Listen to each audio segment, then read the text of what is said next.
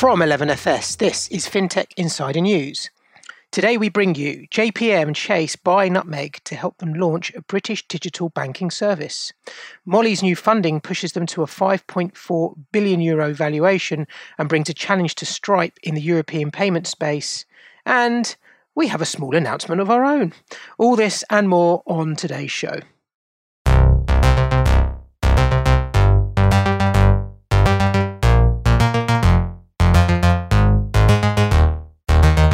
Welcome to episode 540, 540 uh, of FinTech Insider. My name is Adam Davis, and I'm joined by my 11FS colleague and co-host, the one and only Mr. Simon Taylor. Uh, Si, how are you doing? I'm really well, Adam. So excited to be back on the show and back with you. Of course, I'm in good hands today, um, and really excited for our little announcement. We'll come back to that in a little bit, but it's it's just a small one. There's a lot of fintech news we got to get to first, so let's let's jump through all of that. Yeah, yeah. It's like it's it's announcements galore at the moment. Uh, it's been a busy, busy week, uh, and we are uh, joined by a couple of awesome guests. Making a welcome return, we have, of course, the one and only Emily Nicolle. Emily, I'm always on fintech podcast with you. This is like just like a norm now. Uh, you are uh, obviously the fintech correspondent for Financial News. Welcome back to the show. Um, lots of stories to cover this week. Excited to dig into them with you. Uh, and alongside Emily making his fintech insider debut, we have Shane Happach, who's the CEO of Mollie. Um, Shane, how are you doing? doing? Doing great. Been a great week. Okay, let's jump straight in.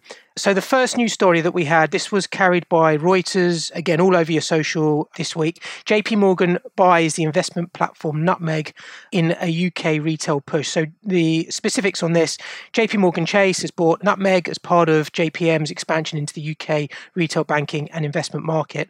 Nutmeg at the moment has around 140,000 clients and more than £3.5 billion in assets under management. And it will form the basis of JPM's retail digital wealth management offering internationally internationally, so not just to the UK, but they're looking at expansion from here. The US bank is looking to take on established British rivals, both traditional banks and fintechs, uh, with its plan to become a full service retail bank under its Chase brand. And crucially, and I think this is something that we can discuss in a sec, it will look to compete with Goldman Sachs Marcus brand, which is launched in obviously launched a couple of years ago with their deposit uh, product, but is also looking to get into the wealth management and investment space. Financial terms of the deal have not been disclosed, but a source close to the transaction said it valued valued Nutmeg at nearer to 700 million pounds. That's 972 million dollars. Um, we have a soundbite from Anna Irrera, who's the who broke the story from Reuters. Unfortunately, Anna couldn't join us, but she did send through a recording, and and here's some of her thoughts.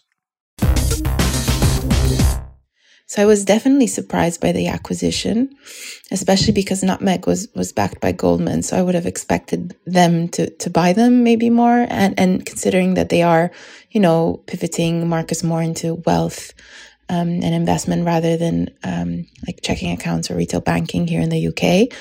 Um, I I was also surprised by the price, which seemed pretty high.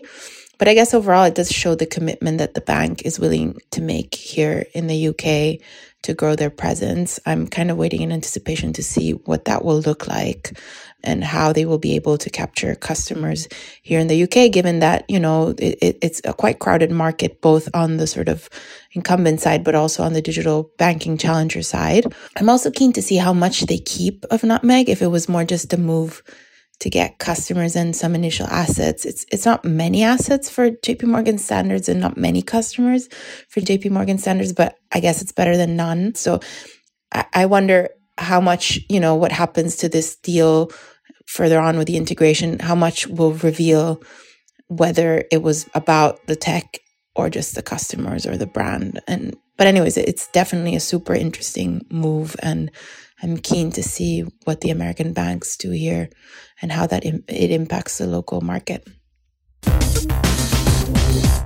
Thanks for that, Anna. Uh, Emily, uh, one for I'll come. I think to you. You wrote about this for the Financial News. I mean, there's quite a lot to unpick here, but first thoughts. Is this, I guess, a surprising move by JPM? And I suppose wider than this, why do all these American banks want to come over to the UK? Um, in terms of whether it's a surprising move by JP Morgan, I don't know. Like as Anna pointed to, everyone was quite surprised simply because Goldman Sachs was already an investor in Nutmeg. But actually, a lot of the funds that Nutmeg offers to its customers are JP Morgan funds. So Anna made a point about, you know, is this for the customers or for the tech or whatever? But JP Morgan already had access to quite a lot of those customers. It was going to be making a bit of money off them somewhere. So I doubt it was for that purpose. And obviously JP Morgan has a lot more than 3.5 billion in assets under management as well. And it's a drop in the ocean in terms of what the UK asset management market is. So um, whether it's for the tech, I think that's probably more likely just because you know they're keeping on board all of the staff. Neil Alexander, who's the chief executive of Nutmeg, will continue to run the business as well as the executive team once it's inside JP Morgan, although it'll be under the Chase branding probably.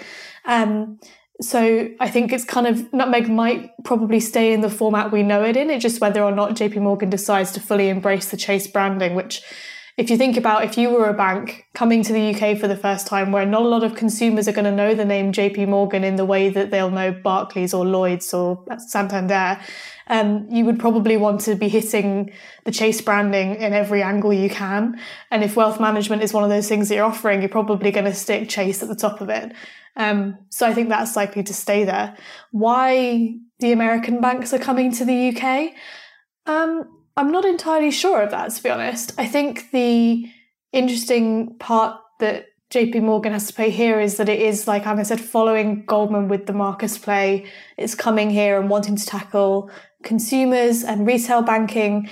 And maybe th- that's part of their thinking is that it's a whole new avenue for them to pursue.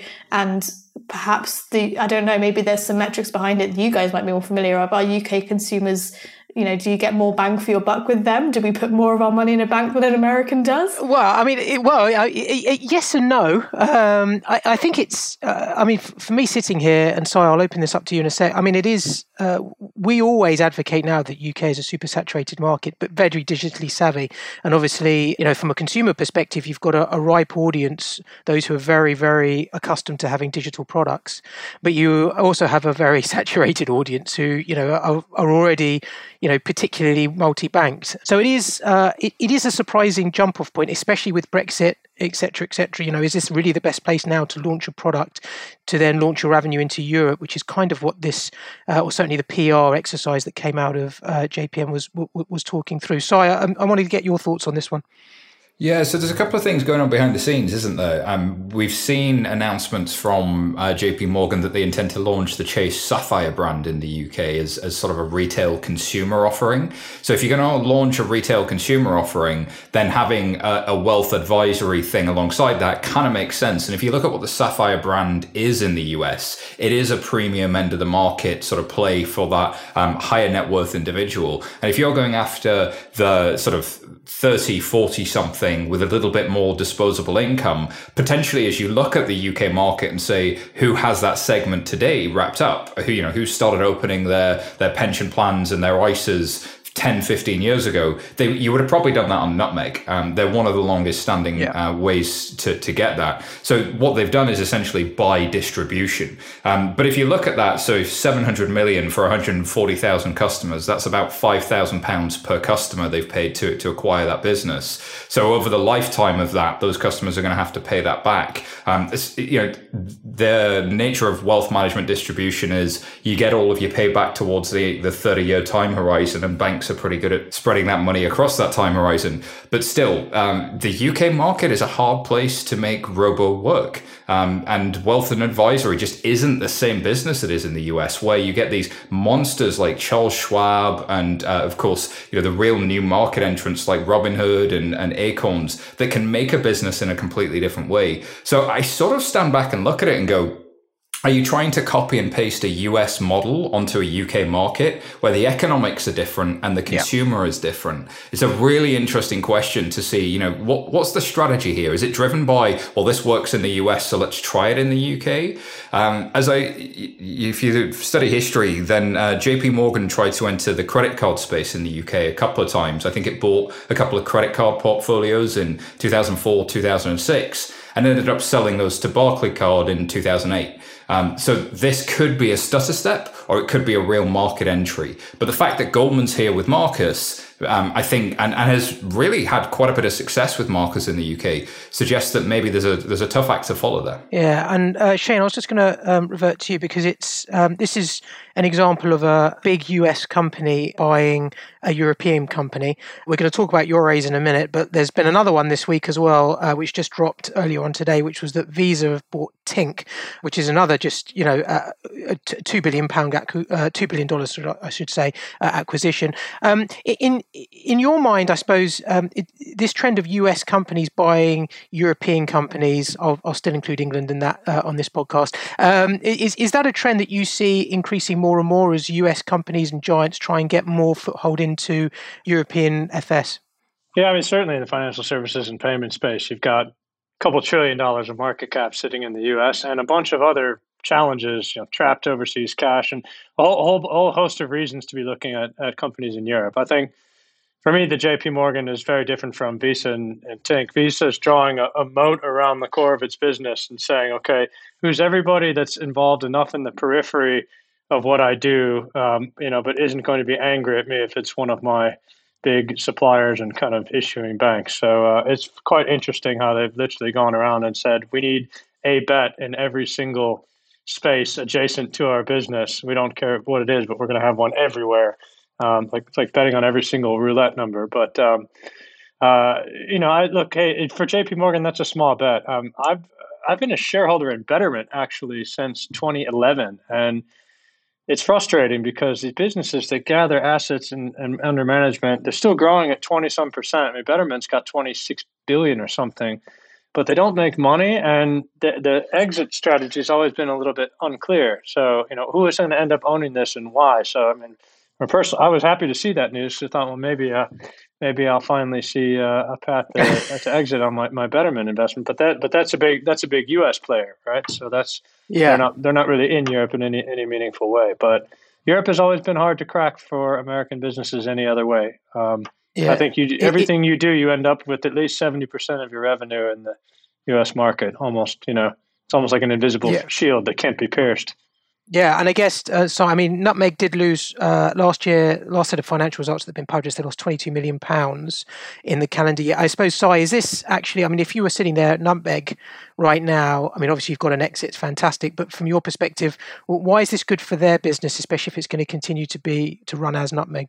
Well, so uh, if most of their funds are, as, as Emily says, provided by JP Morgan, then suddenly you've got a, a cost advantage um, by sort of partnering with your supplier. Um, they, they can start to be a lot more competitive in the market with some of their pricing potentially, um, which may help with some of the customer acquisition and some of their cost base, which may indeed in turn help with some of the profitability. Um, but, it, but I do think that that last point that Shane made is, is a really, really interesting one. That ability to come into the European market might be easier to acquire somebody that already knows about it, um, that's already um, built some momentum. And as we see uh, Acorns and Wealthfront and many others starting to do, uh, starting to really diversify their portfolio, they're starting to get into debit cards, they're starting to get into the cross sell.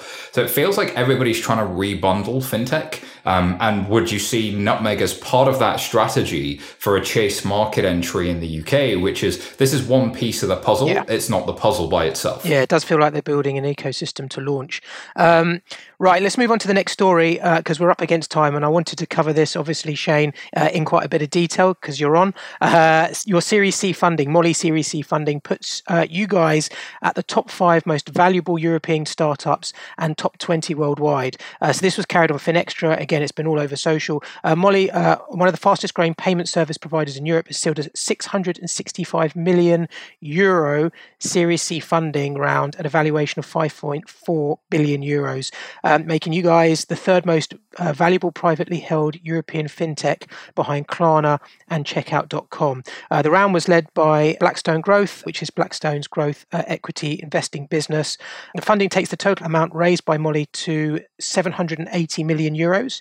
Um, launched in 2004, Mollie serves more than 120,000 monthly active merchants of all sizes across the continent. Uh, and in 2020, the firm processed more than 10 billion euros in transactions and is on track to handle more than 20 billion during 2021. Uh, you guys have also got Deliveroo, Gymshark, Wiki, uh, Atorium as cl- customers, so p- plenty of different businesses that are relatively household name. Shane, I'll come to you first of all on this. Um, congratulations on the funding and obviously on the valuation. Can you tell uh, you guys aren't launched in the UK yet, uh, and we've got probably a principally, pro- well, predominantly UK audience. So can you give us, I suppose, for those who are a bit less familiar on who Mollie is, exactly sort of what you do, and um, obviously what your plans are as a result of the funding? Yeah, thanks. Thanks for that. By the way. Um, so Mollie is effectively the, the, the Stripe of Europe is probably the single biggest punchline I've been able to deliver that most people go, yeah, okay, I get I get what you mean. So similar ethos, developer friendly, easy to use, you know, focused on getting small businesses going quickly, focused on really delivering a great customer experience for companies that typically don't have the investment or the expertise to kind of build a lot of their own payments infrastructure in house. So I think the big difference is obviously for a number of years, Mollie was um, content to just grow organically. Took venture capital quite late in its life cycle compared to some of the larger U.S. competitors. But uh, after TCV invested in our B round, uh, I think the company began to see the size of the potential. And obviously, when I joined the business, I said we would really love to build a European challenger in this space. Uh, and uh, you know the, the total addressable market is definitely there, and the, the product market fit is definitely there. So uh, several of us chasing the same goal ultimately, but uh, I think that benefits the, the merchant customers uh, with the with the offer they get and all the competition. Um, there's so much I could ask you right now. I wanted just to start on your journey in particular because uh, you joined in April of this year, spent 10 years at WorldPay. Um, I just wanted to talk about, I guess, your journey, uh, why you joined the organization, before we just get into a little bit more about the specifics, obviously, of the deal. Yeah, I just I love the idea of being in a in a Series BC growth company. I mean, WorldPay had uh, uh, when I left was a ninety billion dollar public company with fifty four thousand employees and a number of different business lines around payments and and fintech. everything from core bank software to kind of capital markets infrastructure. So I really enjoyed the pure e-commerce payments bit of it. I spent most of my payments career in enterprise, so my main clients were Google's, Netflix, Amazon's of the world, and these companies, I think, have just done an amazingly stellar job at getting efficiency out of the system. The level of sophistication of a Netflix in payment processing is just extraordinary. They've got teams of people uh, dealing with payment providers, a global infrastructure, you know, all sorts of in-house data analytics, etc. You know, what what you can see is that that those benefits haven't accrued to the small customers yet, um, and companies like Mollie are really trying to push that uh, amazing product offer down market, make it easier for small businesses to get access to some of that same amazing technology. So that was the principal reason I did it. And it was just a good platform and a business for growth. And uh, you know, I, I, was quite happy to relocate to Amsterdam and uh, really enjoy, I think, building out uh, the European challenger that we know we can be. Yeah. Um, just um, one more question before I open up to the. I mean, this is I said there's so many questions, but one in particular that I've always found is if you're trying to conquer Europe, uh, the geographic differences and cultural differences between each of the countries and the SMBs within those countries must make, I guess, having one type of service quite difficult to standardize to a degree. How, I guess, are you finding that in terms of being able to, you know, provide a product essentially for almost one region, as in Europe, but with so many different sort of subcultures within that region and so many different regulations within that region as well. Yeah, I think that's in our DNA. That's where we try to add a lot of value. You know, we we don't treat Europe like a blob on the map. Uh, you know, we treat it like a the series of, of individual preferences that it is, and series of individual buyer behaviors, customer behaviors. So, um, that's a great start point. You know, for, it's where do we take it from here? I think uh, you know that expertise is portable. Um, you know, so one of the key reasons we went out to raise capital is to say, okay, we believe there's a, fit for a product like this in multiple parts of the world, and there's there's amazing companies dedicated to the payment space, right? We we look up to Stripe as a as a super successful business that we'd be happy to to a degree kind of follow in the footsteps. I think both of our companies are um, are, are focused on uh, the rest of the market uh, where you know, where the service levels are still quite low, and you know, there's still quite a lot of payments volume sat with uh, with traditional banks or uh, or other players in, in the industry. So that's our our collective opportunity. Yeah, because I mean, if, if you look at the real big boys in payments, you're looking at you know sort of the the first datas or Fiservs, obviously WorldPay where you've just come from, you know, processing you know massive massive volumes of payments, um, but not necessarily fit for a, a sort of a modern day internet SMB business. And I think that's really, you know, that's sort of underpinned why, you know, how Stripe's become so successful, PayPal, and then obviously y- yourselves. Um, Simon, the, the payment space right now is like it, it's off on one right now. Um, where, where do you see this continuing to go?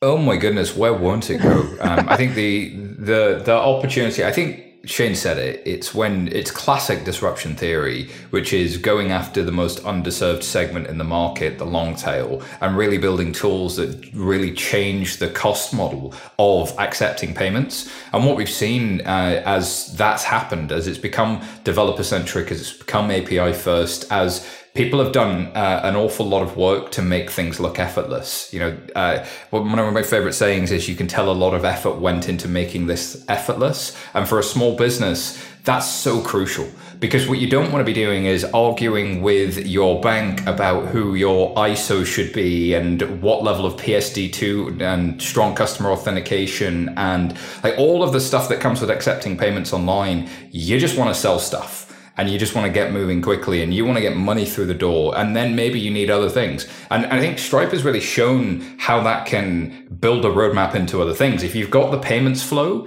um, and you've got that merchant relationship suddenly all of these other things these adjacent problems start to pop up around it like capital like identity like um, managing your everyday spend like integrating with accounting. So that whole operating system of a small business is just really really powerful and providing others the tools tools to do that. Um, so I really think, um, to the point you made, Adam, this is one thing that people look at uh, the US quite a lot, and then they look at Europe and try and copy paste. Mm. And this is a classic example where that is just so incredibly hard to do. Um, each market has its quirks. Like the Dutch um, iDEAL system is 75%, yeah. I believe, of payments in the Dutch market. Uh, and there are so many examples of that where it's not um, 27 member countries using the same systems, it's 27 countries that happen to have some level of integration on a, on a political and and and uh, policy level. But it really isn't like the states where you get a statewide license and then you go. It's very very different.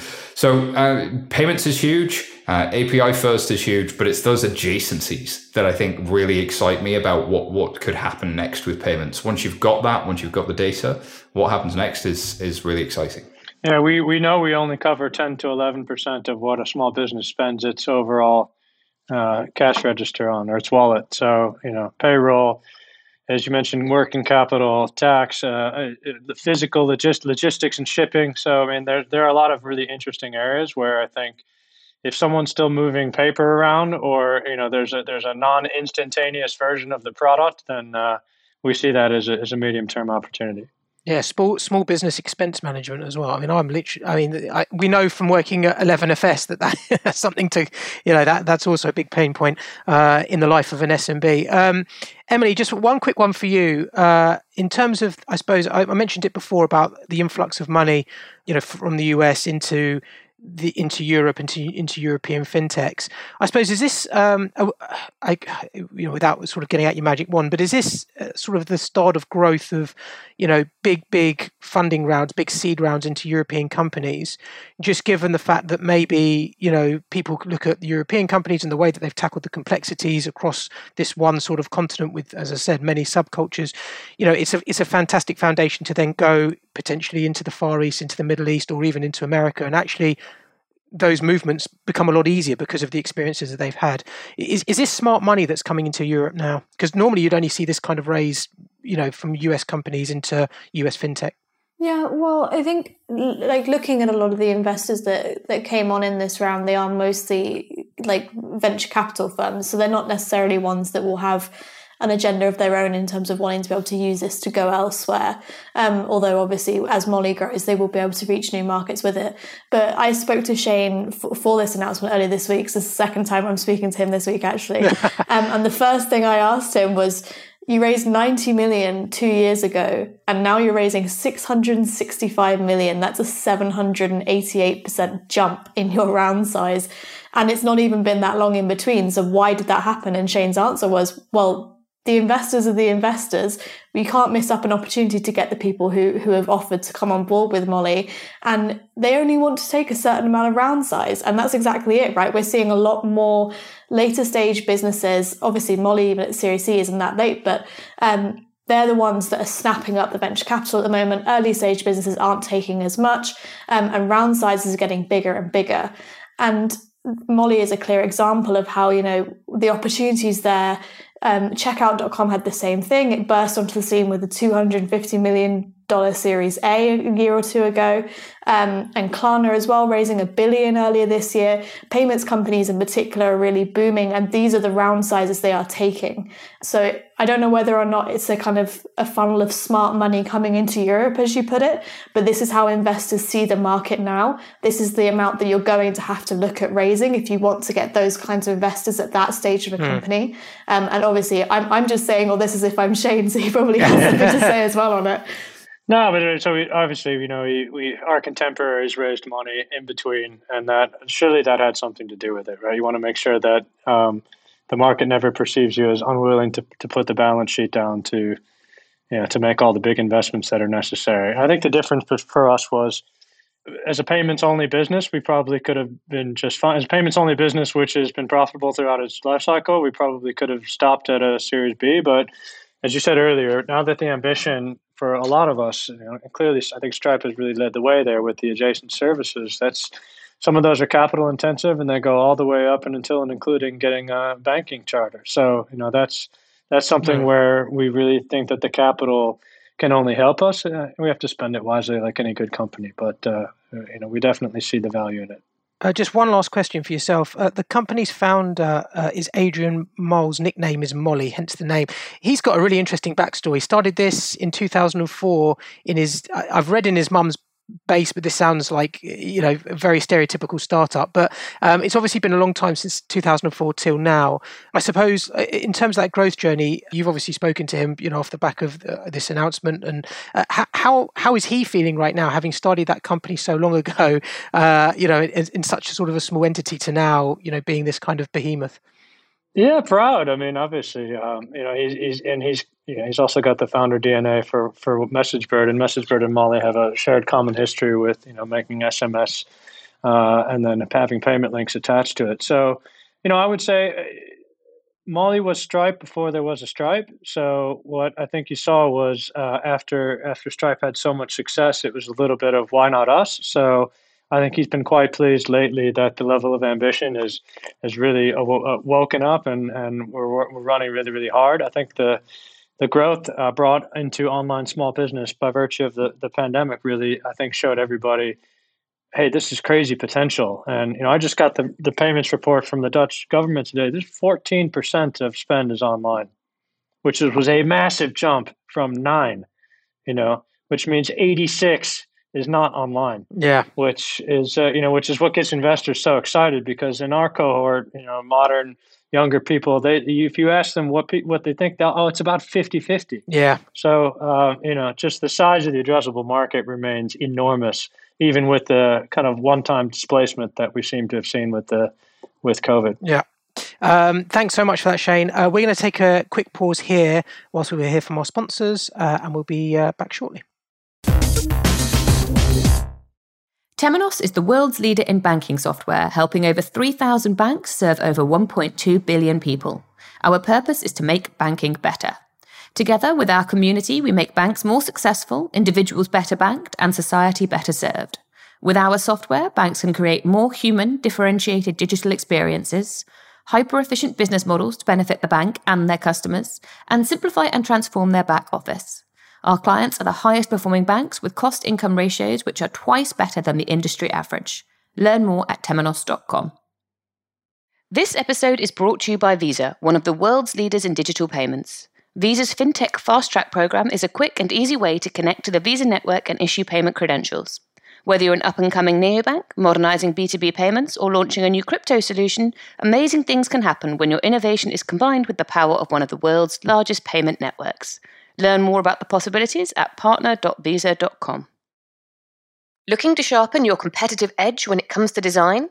Join hundreds of subscribers using 11FS Pulse to solve their users' problems and get to market faster. Discover over 4,000 user journeys from global brands like Revolut, Curve, and Soldo, and learn how to design winning customer propositions with our expert analysis.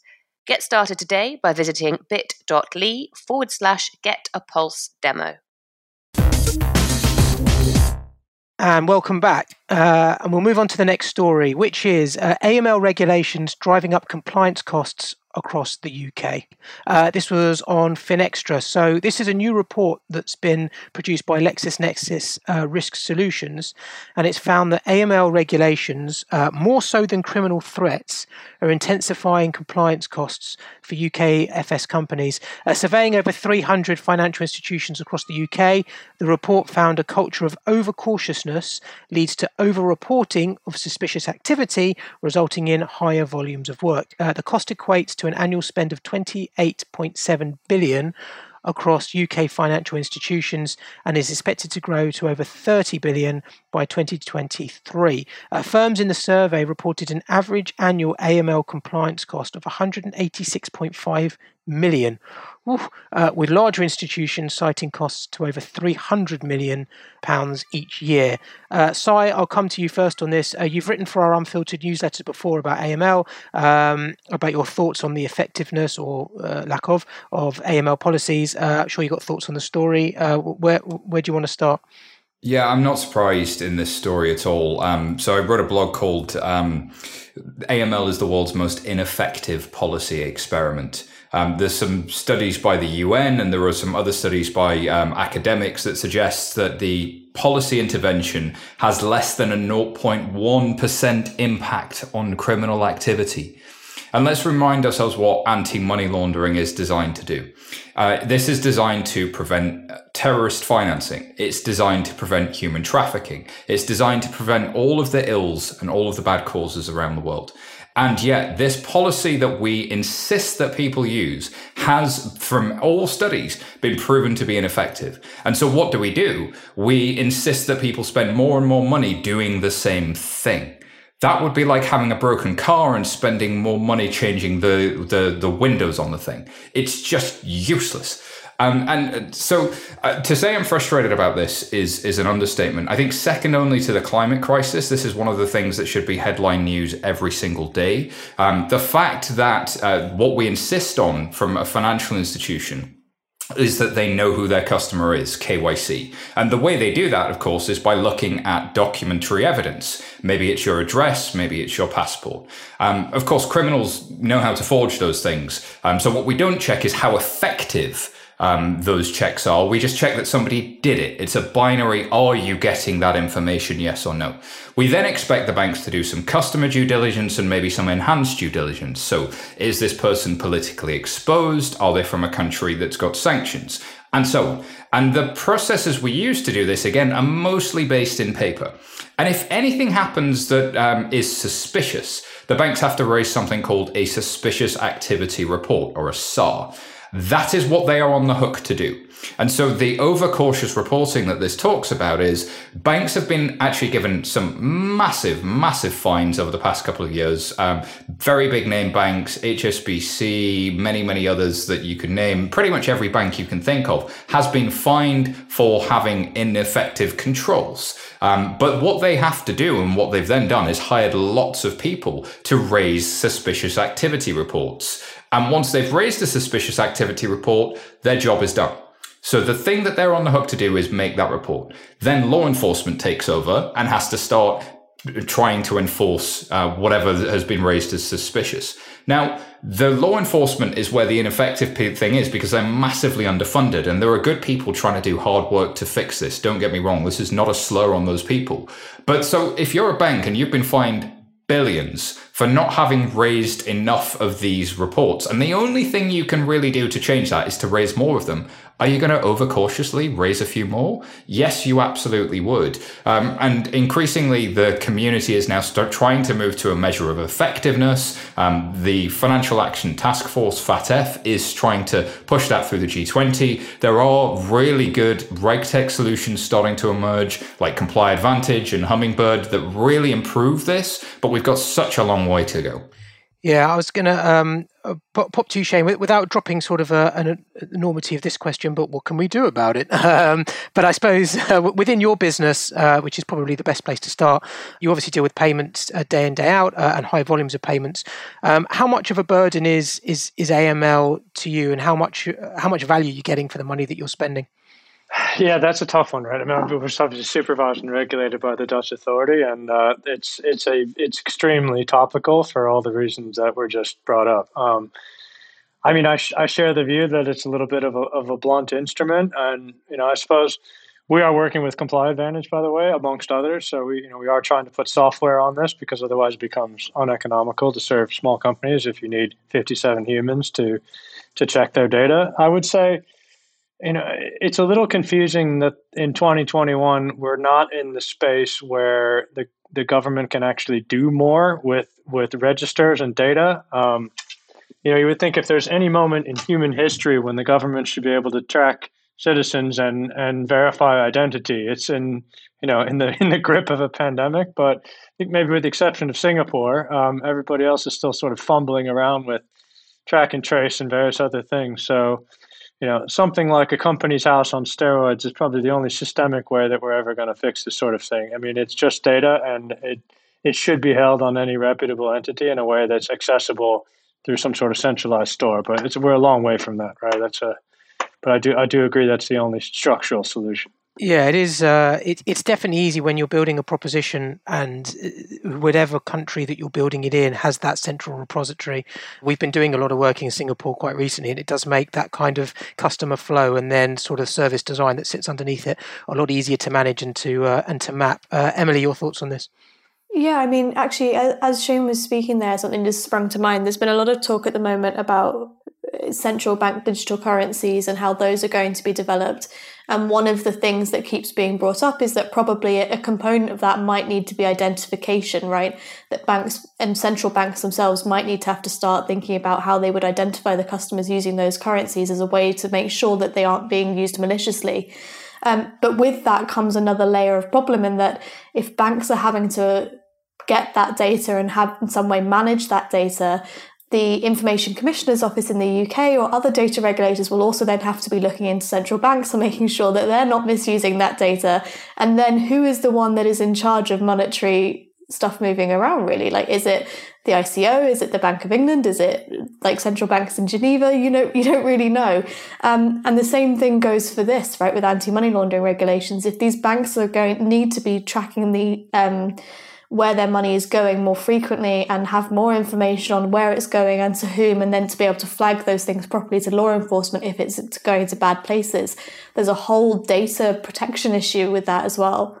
And I think that's the key point, Emily. The the trade off is between sort of privacy and security is is is, a, is the age old tale. But actually, there are privacy preserving technologies that have been beaten with the AML stick and the KYC stick that could actually help us manage that trade off. So at the moment, stablecoins and crypto assets are very much seen as a you know an anti-statist, an anti-centralization sort of movement, which maybe for the creators they are, but actually privacy preserving technology is potentially a good thing for central bank digital currencies for everybody else involved because reducing the data burden has to be a good thing for all involved. Empowering the consumer, the business to own their own data and have an algorithm come to the data rather than spreading it everywhere else reduces my attack surface. And I also think it reduces the cost of serving those customers. So the big takeaway from this story for me is when you're driving up the cost cost of running a financial services business, you're also driving up the hurdle to which uh, it costs to be able to serve that customer. So what you're essentially doing is you're creating an exclusionary environment. Um, and that means that the more we drive up compliance costs, the more we exclude, financially exclude large populations in society. So we have to look at this much more creatively, I suspect. How can software help us? How can privacy preserving technology help us? And say it less as an or and more of an and. I think that's going to be so crucial. Are you guys familiar with a UK business called Yoti, backed by Robin Tombs? Yeah, yeah. I, I always like Robin's take on identity. I think he has some really clever things to say, and I, am I'm I'm, uh, I'm rooting for those guys. I think they're they're they're working on the problem in a way that I find productive compared to counterproductive. Yeah, it does feel like this could be a new frontier of, uh, and there is an economic business case, as you say, Si, to be made, which is, you know, lowering the costs of this type of service can lead to, you know, obviously lower cost of operations, but then also uh, an increase in financial inclusion, which is a good story to be told. Let's move to the next story. Revolut uh, have uh, issued results, uh, and they show a bumper year as revenues grow, but so do losses. One had to dig a little bit deep on social media to get sort of, I guess, the, the true representation of uh, exactly what Revolut's, I suppose, results were showing one. This was carried in AltFi. It was carried in, again, a lot of different publications over the last week. Um, headline news Revolut's annual revenues have jumped 57% from 166 million pounds, that is, in 2019, to 261 million pounds in 2020. This is good. Uh, but Revolut puts this boost down to an enhanced appetite for digital financial management under lockdown. Customer numbers, this is a, a, fantastic metric of increase from 45% from 10 million at the end of 2019 to 14.5 million at the end of 2020. Uh, the revenue boost has also been helped by an increase uh, in its paying customers. Metal and premium subscribers jumped up by over half. That's pretty significant uh, for all those NEOs who are looking at alternative ways to derive revenue.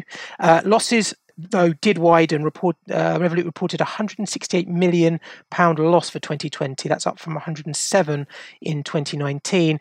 They say those losses can be attributed to administration costs and bolstering its product and compliance teams with new hires. Emily, I'll come to you first about this one because you uh, you wrote the story for uh, Financial News and you inter- interviewed obviously uh, the Revolut CEO. Um, what can you say about this one? Um, yeah, I think you're right that everybody kind of have a bit of a different take on this because it really depended on what metric you looked at. So, for example, I chose to go with the pre-tax loss because I think that's the most accurate representation of where the business is at in terms of if it's making money or not. And it was over 200 million in, in losses last year, almost double what it was a year earlier. Um, and I think that is because Revolut's constant motto is that we could be profitable if we want to be, but we're choosing to invest in the business. And that's still what I'm hearing from them for the year ahead as well. They keep saying that they had profitable months in November and December. Um, but again, that's all about how you look at it. And you can say that you have profitable months, but if you don't choose to report it over the year, I mean, your business is still having the same amount of capital no matter what. Um, and for the year ahead, Revolut could choose to be profitable if it likes because it's got you know a good decent amount of subscriptions coming in, as you noted. Um, the revenues are doing quite well, um, particularly products that it's focusing on things like crypto trading, stock trading. Um, I did some follow ups with them after the results came out. I spoke to Nik and to the CFO Mikko, um, and those two products are really big focuses for Revolut. They're developing a robo advisor in house at the moment. That's in the very early stages. And they're also, um, they're, they're in, if you have a metal account with Revolut at the moment and you're in the UK, you can see, um, so they're not really shouting about it, but they have a little tab now there called social trading where you can view the um, top portfolios of traders on Revolut who are making you know thousands of percentages in returns. You can see what stocks they've invested in, where they're making returns and it's just a way of trying to i guess get people more engaged with their app and have people coming back to revolut rather than going somewhere like eToro or robinhood or wherever else you could go for your trading stuff because that's really where all the money is right now. You're not really going to make as, as much of a margin on lending from from people having money in the bank account as you might do from something like wealth trading. Yeah. Um, but but on that yeah the, just the with the profitability angle the Mikko's words to me were that, well, you know, we're going to take a view on this later in the year, but it's likely that we're going to continue to want to keep investing in the business rather than just reporting a profit at the end of the year because that's how Revolut is staying ahead of everybody else. It's miles ahead in terms of customer numbers, has more offices around the world, it's in more geographies, um, and it needs to kind of keep that distance, I think, from people like Monzo and Starling if it's going to stay ahead. So. Yeah, it is amazing. Uh, 80 million of the revenue uh, they created last year was from the wealth division. That includes their crypto and commission free trading. Um, and it is uh, like, again, uh, we get asked all the time how do you build a neobank uh, which, you know, where you can diversify diff- uh, business models which doesn't rely on lending? And they seem to be doing it. Like they are doing it. You know, their lending business is pretty small. They don't necessarily have licenses to lend, certainly not proprietary lending in many, many markets. Um, which means they have to actually keep an enormous amount of money in the bank. Um, so a lot of their, I think they've got about what four billion or so in the in the bank at the moment, but a, a massive percentage of that, four or five billion, a massive percentage of that is just literally kept there as customer protection. Um, it is a really interesting set of results. Si, um, I'll come over to you um, mainly for that sort of point that I just wanted you to explore maybe a little bit further, which is the diversification of the business model, which seems to be working right now for uh, for Revolut. Yeah, and also consider one of their investors, I believe, is SoftBank, who are very much a believer in land grab, uh, blitz scaling, and, and Revolut's strategy has always been around blitz scaling. Um, and so it's so interesting to watch where you got Monzo who focused on one market, trying new business models, really uh, ultra customer centric. Um, Starling, who have gone for the sort of more traditional banking business model, but absolutely delivered on the customer centricity as well.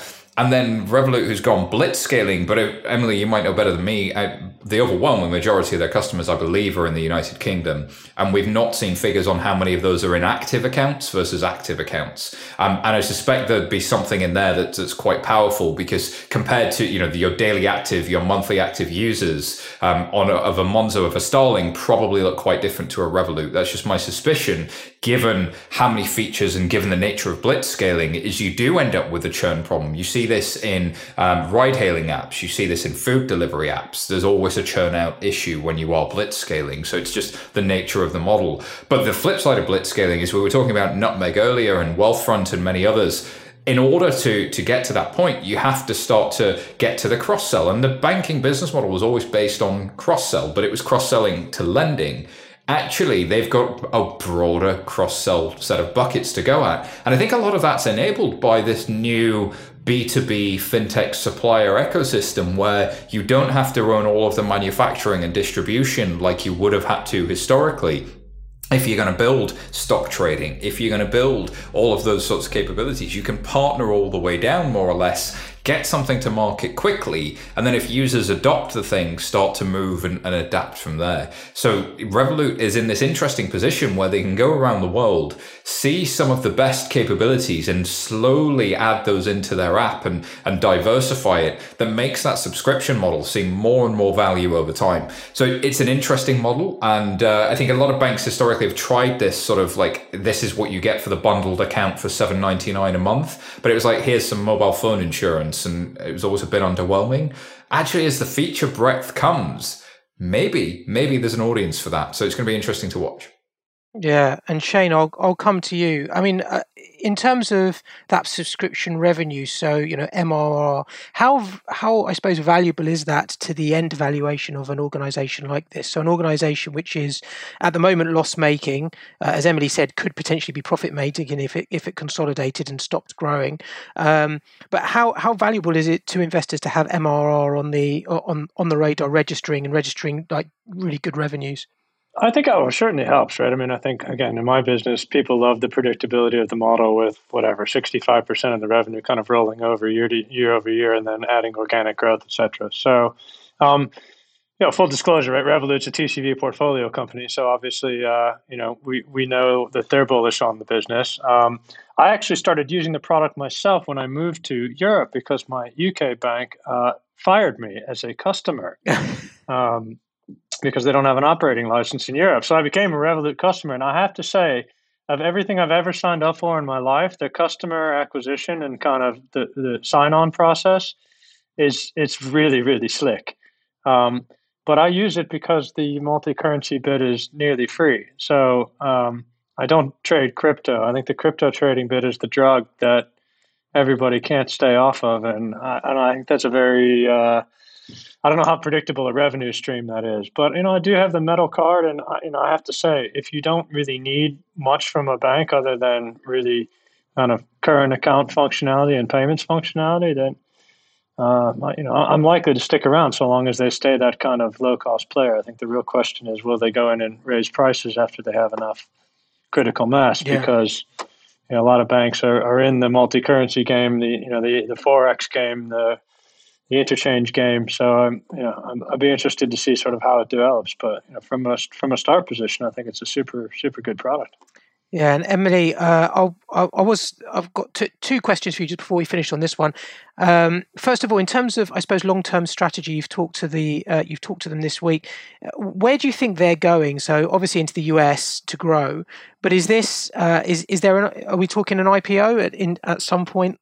Yeah, I think I mean Nik has made no no bones about it, and IPO is definitely on the cards for them. And personally, I think the year that you see Revolut say we're profitable for a whole year annually is the year year or two before the IPO will happen, because really. The only reason that Revolut would need to say we're profitable on an annual basis in their accounts is because of public perspective, investor perspective. You don't want to be going public without that. We've seen what happens now when tech startups go public and they're loss making, and it doesn't usually end well. Um, and like I said earlier, Revolut could do that now if they wanted to, but they just have no need to. The growth is really what they're focused on. And like you said, with the US, that's a really big pain point for Revolut now because they launched there last year and then the pandemic happened and the whole year got wiped out. They weren't able to do any of the things they wanted to, not in the way that Revolut usually does it with a massive marketing blitz and just really hitting the market on all fronts. That's what we're going to see from them this year is that they're really going to go into the US properly, um, do major marketing campaigns. They have a CEO and a whole team out there. They're going to start restaffing the offices that they shut down during COVID um, so the US is going to be a really big front for them. Um, but yeah, the IPO, an IPO is definitely on the cards. It just it, they'll they'll definitely report a profit before then, but it'll be a choice, not because um, they don't have it now. I would say the uh, entering the U.S. market is a great way to spend capital. Uh, well, they have more uh, than enough of it. That's that is it's a long it's a, it's a long slog, but uh, no, good good luck to them. Great team and super dedicated. Right? Absolutely, absolutely. Uh, let's move on to the next story, which is which is one of ours. Um, so this is what we a slight change to the normal routine, I guess, that we do on on FinTech Insider, as we've got some news of our own this week. Uh, so this is a shameless part of uh, self promotion. Um, but our exciting news is that 11FS Foundry, which is the financial service operating system built by 11FS, has today released its first drop, which is 11 Money. Um, 11 Money is the first in a series of drops, uh, a pre configured deposit account. Um, and non banks can either use 11 Money out of the box or take inspiration from it and construct their own uh, products through a configurator portal. Si, I'm obviously going to come to you. You are the Chief Product Officer for Foundry. Uh, can you tell us more about it and uh, the origins of it? It and what we're going to do with it. Yeah, so the origins are, um, as you know, 11FS um, gets asked to build neobanks and challenger banks around the world. And we kind of found ourselves building the same technology time and time again. Uh, so the interesting thing about financial services is now there are some great providers out there and APIs out there but you still have to kind of put those all together and put them in an app uh, or put them in a consumer experience. So while the banking as a service players are like the the Mollie or the Stripe of, of, of financial services and of banking, we really see this in the Shopify space. Like, how do you how do you take that proposition? How do you take that template and deliver it to market? So you can almost think of uh, Eleven Money as us putting our money where our mouth is. Like, what would it look like if 11FS designed a banking proposition? The answer should look a little like 11 Money. Um, and yes, you can get a demo by going to 11fs.com forward slash foundry and checking that out. But really, as you know, Adam, you've you've built them in the US, you've built them, you've just built some neobanking propositions around the world you find that there are these repeating patterns uh, that you kind of have to do, like the eKYC, you kind of have to do the, the really good transaction monitoring and spend and all of that kind of good stuff and the consumer experience. But there's also the stuff that neobanks have really differentiated on. What about the ability to freeze my card? What about the ability to do specific card controls? And what does the best experience for that kind of look like? So, uh, in summary, 11 Money is quick and secure account creation, compliance and identity checks, payments using uh, payments that can be made with cards online, uh, spend tracking, and also block uh, gambling blocks and other um, configurable uh, card controls that you can kind of stick in there. So uh, that's the basics of Eleven Money, um, but there's a lot more to Foundry than than Eleven Money. It's just like the here's one we made earlier version of what you could do with the Foundry platform. Yeah, um, I'm gonna I'm gonna ask you about this to celebrate the release. Uh, we're doing uh, we're we're joining the NFT collection, the NFT bandwagon. Do you want to t- say a little bit about that? Yeah, so why not, right? The the ETH is cheap right now. The market's down. Why not get yourself an NFT and, and hold out and, and, just, and see where you want to be? That is not financial advice, by the way.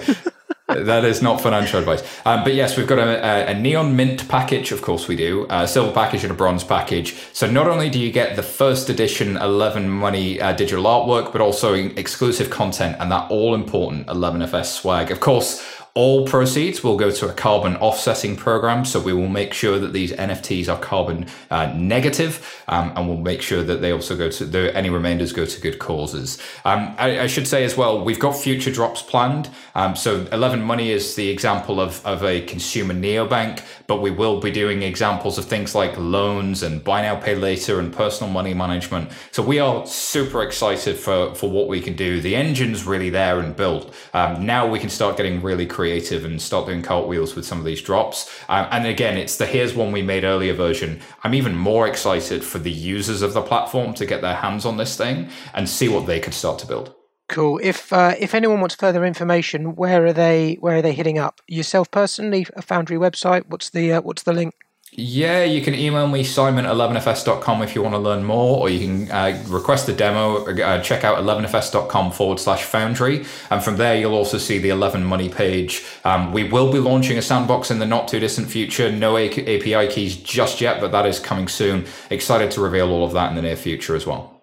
Cool. Um, and then finally, we have the and finally uh, story of the week. Um, so let's get everyone back in for this one. Uh, this is uh, this was run on also on FinExtra, which is that Yes Bank has launched a musical logo. Uh, and for more information on that, I'll delve. Uh, India's Yes Bank has launched a musical logo designed to engage with customers more deeply than creating a multi sensory experience. Uh, customers will be able to hear the joyful, heart stirring melody when they log into online and mobile banking. My mind's just gone to like cats meowing because th- that's what normally happens. Like we, we've done stories before when there's been like, yeah, like the, the, the sound Anna of money. Yeah, Anna money. I'm thinking anyway. Um, when customers log into online and mobile banking at the point of sale, uh, interactive voice response, so IVR, uh, mobile ringtones. Jasnet Bashal, hopefully I've said that right, the chief marketing officer at Yes Bank has said, uh, with the new Sonic identity, we have attempted to evolve the brand identity into a simple, memorable, and modernized sound, a harmony to engage the customer on a multi-sensory level, optimized for use in digital context. Um, I I have got the link to the to the YouTube site. I don't know if I'm going to be able to play it, but we'll put it in the show notes for you guys when you uh, when you listen to this to this episode. Um, musical logos, anyone? So here's the thing. Mastercard spent a load of money doing something similar. I think hsbc did as well. Everybody wants that like um ba-da-ba-ba-ba. They want that thing because it's really powerful and everybody knows it. They want that um you know when you think about an hbo show the ah like what tv show is that to you immediately? What comes to your mind? Um that's how powerful it can be. Or the netflix boom it can really, really work in a media context and it can be really powerful. Uh, outside of that, I'm a little less convinced, but we could move to a multisensory world where um, not everything is via a screen. And sometimes, you know, if you think about the, uh, the people who are uh, visually impaired, or you think about people that are uh, working through a device like a Google Home or an Amazon Alexa. I'm sorry if I've set off your device at home, by the way. Uh, then that sort of audio branding could make sense. But not everybody should get an audio brand. Like it just seems, I don't know, maybe it's a little early. Mind you, then everybody has a logo, so maybe you should. But uh, making the mic, making one well uh, is different to making one. Yeah, I mean, I have to say that the one that's got me recently is Ring, the doorbell. I hear that going off. All, I mean, I've got one myself, but like the associ- the association of that noise with Ring is just like it, it's it's just there now. It's it it is the way that doorbells are going to sound probably for the next like 10, 15 years. Um, it's an yeah, an amazingly powerful. Uh, Shane, um, your company's just raised a lot of money. You've got a lot of a lot of money to spend. is is is this where it's going? We we have a ton of inbound customer demand, but I think I'd have to go down to priority number twelve thousand to get something like a music musical logo on there. And um, as somebody who's just started using Slack and Anger for the first time in this in this business, I don't think I need any more uh, digital prompts. Uh, yeah.